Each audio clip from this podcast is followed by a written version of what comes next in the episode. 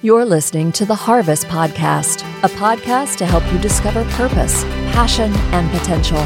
Join us each month for new episodes to help you discover what God is planting in a simple, everyday person's life. Now, here's your host. Well, what's up, everybody? Welcome back to the Harvest Podcast. And hey, we're super excited to get to chat with you today. Chris is here with us. Chris, how are you? What's going on? I'm doing good, ready for vacation. I can wait. Me and my family are going out of town this week. It is going to be amazing. How are you, bro? Dude, life has been good. We've been in a little bit of a season of transition, but man, I'm excited for what God has in store for the future. I'm excited for our listeners, whoever's listening. Hey, I hope you're doing I hope you're doing well. I hope life is treating you well. I know life may seem stressful right now, but there is something good God is doing in all of us if we're just patient and trust in that.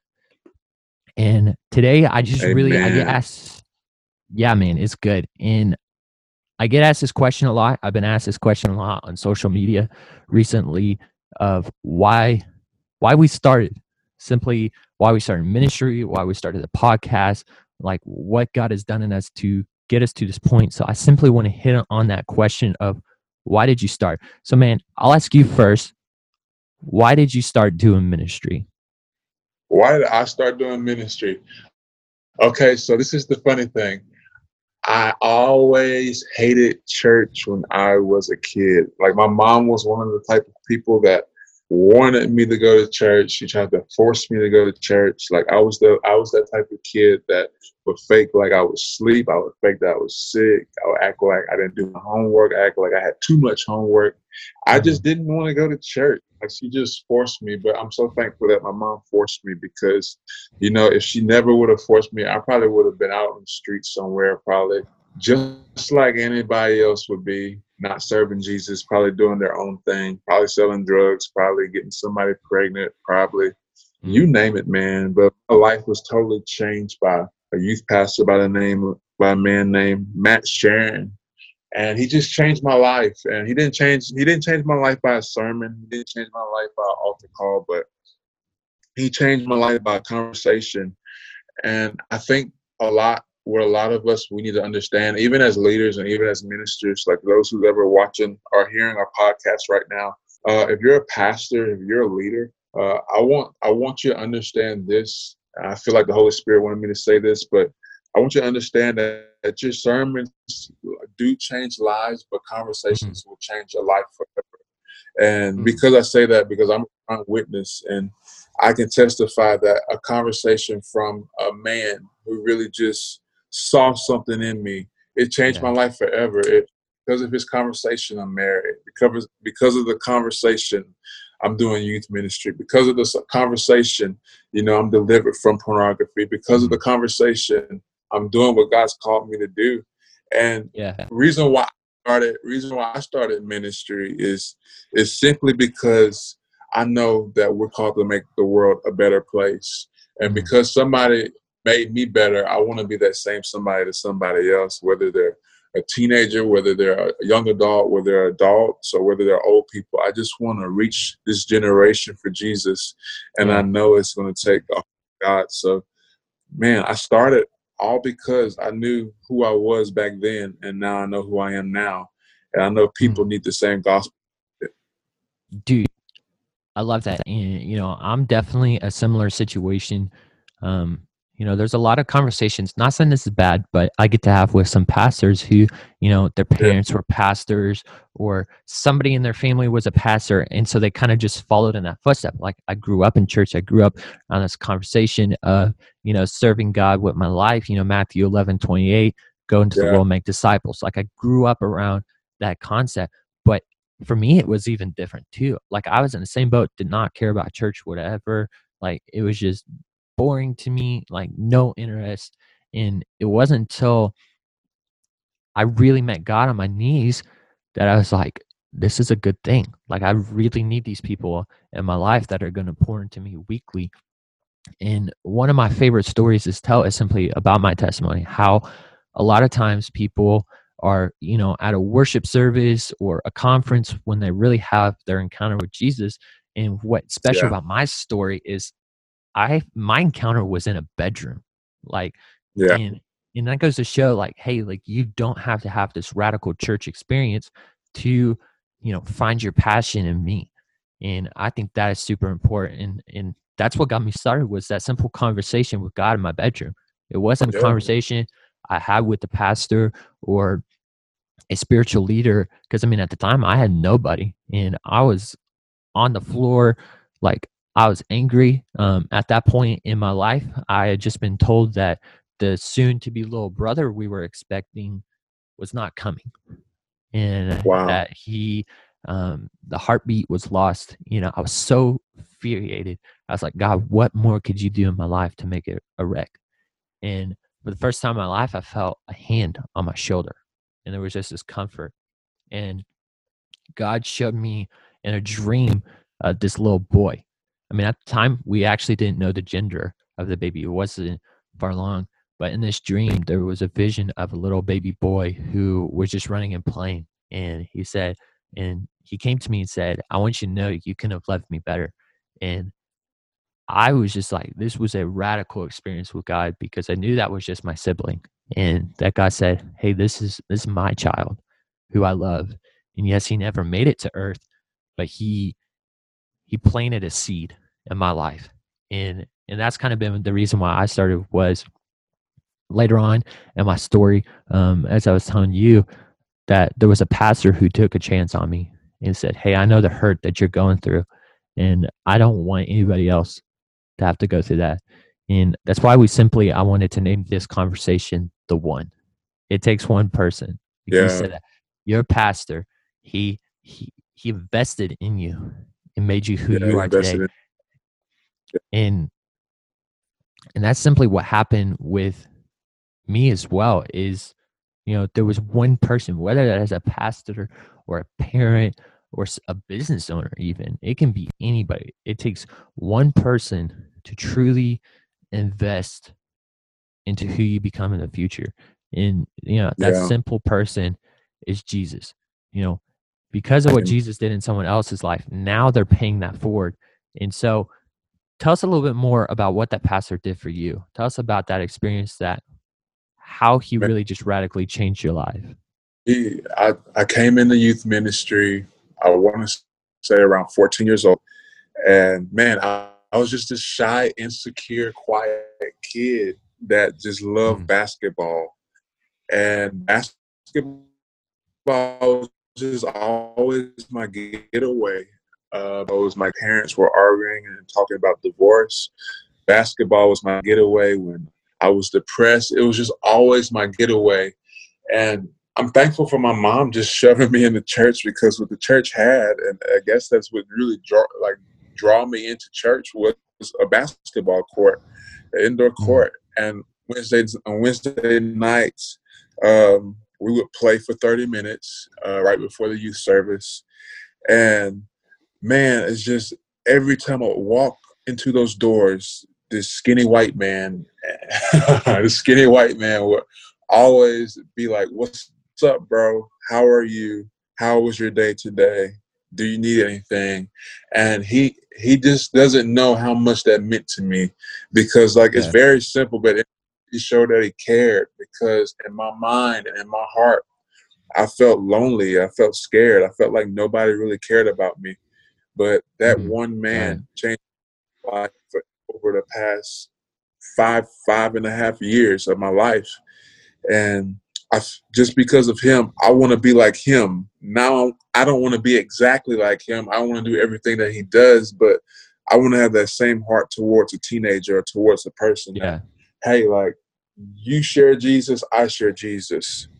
And I like how the Bible is in the Gospels because in the Gospels, if you look at it, Jesus did teach, you know, some sermons. He did have some powerful sermons, you know, like the Sermon on the Mount, on the Mount, uh, the sermon when he had got interrupted about they needed some food and he multiplied the fish and the bread. Like Jesus has some powerful sermons, but Yeah. in the Bible, like Jesus really has some powerful conversations because if you really look at it, he healed the blind man with a conversation.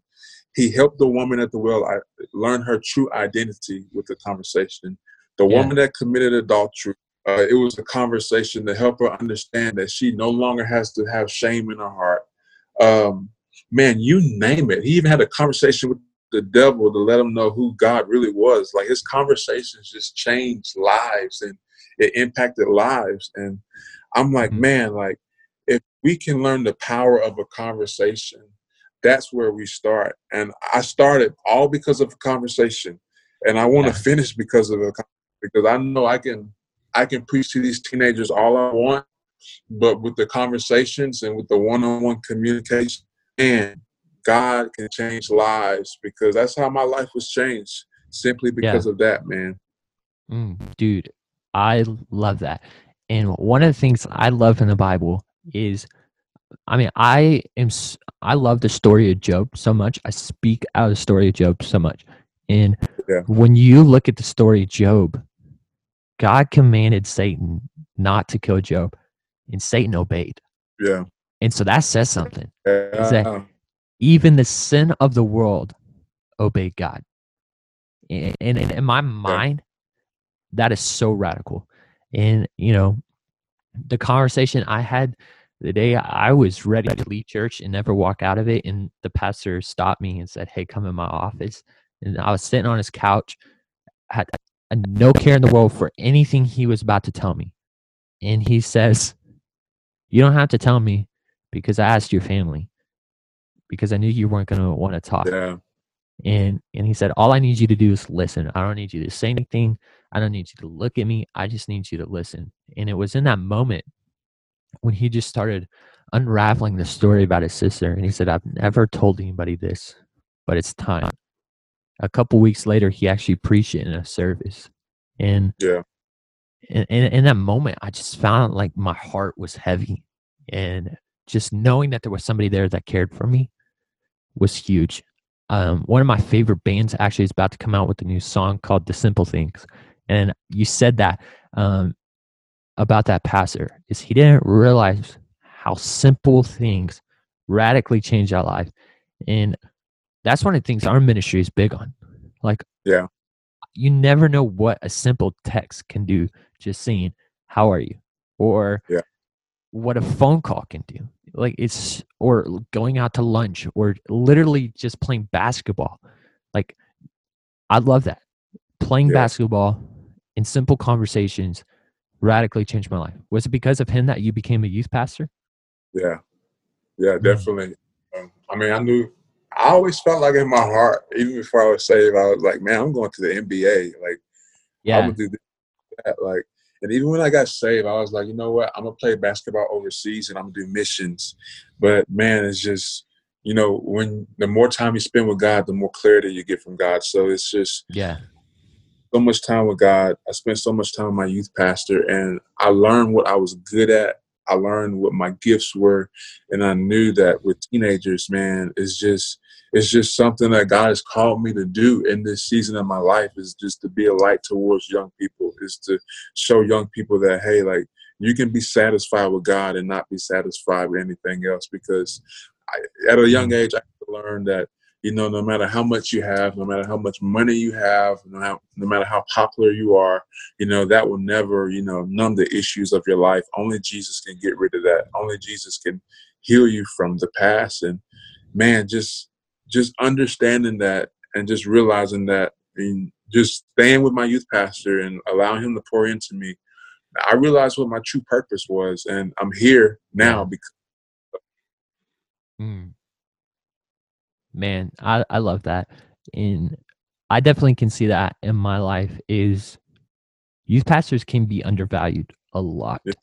And, and you know, and I mean, I take this from a standpoint of teachers too. Teachers are, they are so much like youth pastors in the same way they do a lot. And if you look at it, they're one of the jobs that get paid the least amount. yeah, And with that sacrifice, there's a lot of times where you question, I'm not getting enough money for this. Why am I Right, still right. doing this? right. And this past year, I really struggled with that. Like, I was like, God, like, I know you put a passion for youth on my heart, but I'm just not seeing it. I don't see anything happening. Like I don't see anything good coming out of.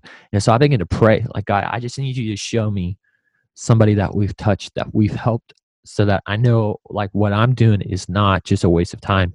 And it was a couple weeks after that conversation I had with God that somebody wrote us a letter um, to all of our leadership team just simply stating like this is what you've done in my life. This is how i went from a broken child to now. You know i found hope in jesus how i want to serve jesus how i want to love people better because simply of what jesus did through you guys to help me.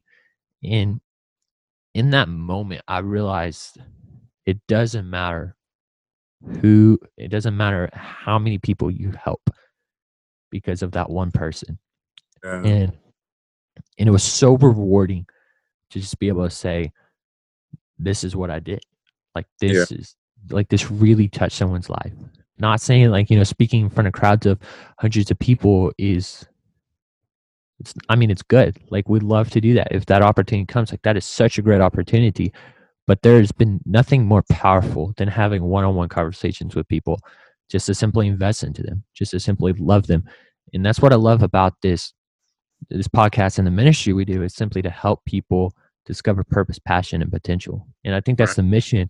That's simply the mission of youth pastors yeah. and of teachers. Like we know we don't get them forever. We know we have typically four years to really invest and help the student put their feet in the water. And and I think it's so special. I think youth pastors, that is such a big sacrifice they make. And there's a lot of times when they question, am I doing this for any good. And, you know, maybe there's a youth pastor listening to this today, and we just simply want to tell you you're, what you're doing is enough because there's there's some kid either in your youth ministry or in your city who struggles at home but feels that, that he's safe because of what you're doing in his life and so maybe that's the message of this podcast today is simply to tell you to keep pressing forward just because we know I mean, as youth pastors ourselves, we know how difficult those seasons are when, right. especially now that your kids may be still stuck at home, like you don't really get to see them or know how they're doing. I know we're still not meeting, our youth groups aren't meeting. And so we question, like, are our students, you know, are their needs being met at home? And it's been really tough. And so, man, I just want to say if you're a youth pastor and you're listening today, that the sacrifice you have made for God's kingdom in doing youth ministry is super rewarding and yeah. you'll never you'll never regret it. You'll look back on it even if you step out of a role in youth ministry, you'll still look back at it and say that was one of the happiest moments of your life. And right. I know there's a lot of stress that comes with doing youth ministry. Sometimes when you step out of it, you kind of feel relieved. But there's you'll hear students come back in 10 years or 20 years and say, you know, simply what you have now I'm a husband, I'm a wife now simply because of what you did to me. I know I was having a conversation with my youth pastor um, last week, and I said, you know, I hope I can be half the father you are, like, because that's how much love you have shown me. That I I inspired to be half the man you are when I get older, and yeah.